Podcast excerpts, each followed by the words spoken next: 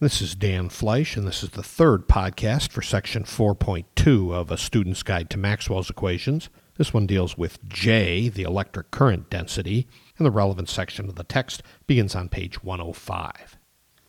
This term is one of the two terms on the right side of the Ampere-Maxwell law that serve as the sources for the magnetic field, the curl of which appears on the left side of the Ampere-Maxwell law. First thing to say about J, the electric current density, is that in some texts you will find this referred to as volume current density, and you shouldn't let that terminology confuse you into thinking that somehow this is a quantity per cubic meter since it's called volume density. In the case of J, the current density, you have to picture the current flowing through an imaginary area that's perpendicular to the direction of the flow. And then ask yourself, what is the vector current per unit area of that perpendicular surface? In other words, how many amperes of current are flowing through each square meter of that area? So the units of J, current density, are not amperes per cubic meter, but rather amperes per square meter. You might want to look ahead to figure 412 on the top of page 106 if you're having trouble picturing the direction of current flow in this imaginary surface over which the current density is defined. Now, if you read chapter 1 or listened to the relevant podcast, when we first talked about the flux of a vector field back on pages 10 and 11 of the book, we defined the quantity A as the number density of the fluid, that is, how many particles existed per cubic meter, times the velocity of the fluid in meters per second. Just looking at the units of those two quantities, you can see that A is going to have units of particles per square meter per second. And since the number density is a scalar and the velocity is a vector, A will be a vector quantity in the direction of the velocity, that is, in the direction of the fluid flow. Then we said if you wanted to figure out how many particles per second pass through a surface, in the simplest case where the surface is perpendicular to the flow and A is uniform over that surface, you simply multiply A by the area of the surface, and that tells you how many particles pass through the surface every second. We can use the same analogy and some of the same concepts to understand current density. But in this case, we ask the question not how many particles pass through the surface, but rather what is the amount of charge passing through that surface. As it says on page 105 in the paragraph just above equation 4.8, if we make lowercase n the number density of charge carriers, that is, how many carriers per cubic meter, and if we put a charge q on each of those carriers, then the amount of charge passing through a unit area perpendicular to the flow is given by equation 4.8, which is J is equal to N, the number density of the carriers, times Q, the charge per carrier, times the vector quantity V sub D, which is just the average drift velocity of the charge carriers.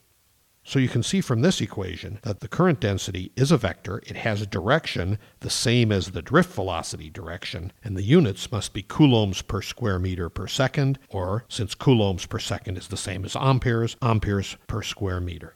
So again, referring to figure 412 on the top of page 106, J, the current density, tells you how many coulombs of charge pass through that imaginary surface perpendicular to the flow per square meter per second. Or, if you prefer to think in terms of current, it is the number of amperes per square meter and it has the direction of the current flow. So now the question is how do you get the current, I, the number of coulombs per second, if you know J, the current density? Well, just as in the case of electric flux, there are three cases to consider. And in the first and simplest case, the surface is perpendicular to the flow and the flow is uniform across that entire surface.